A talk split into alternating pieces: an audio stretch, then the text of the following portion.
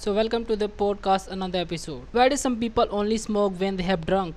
Well, there have been various study on the subject in America.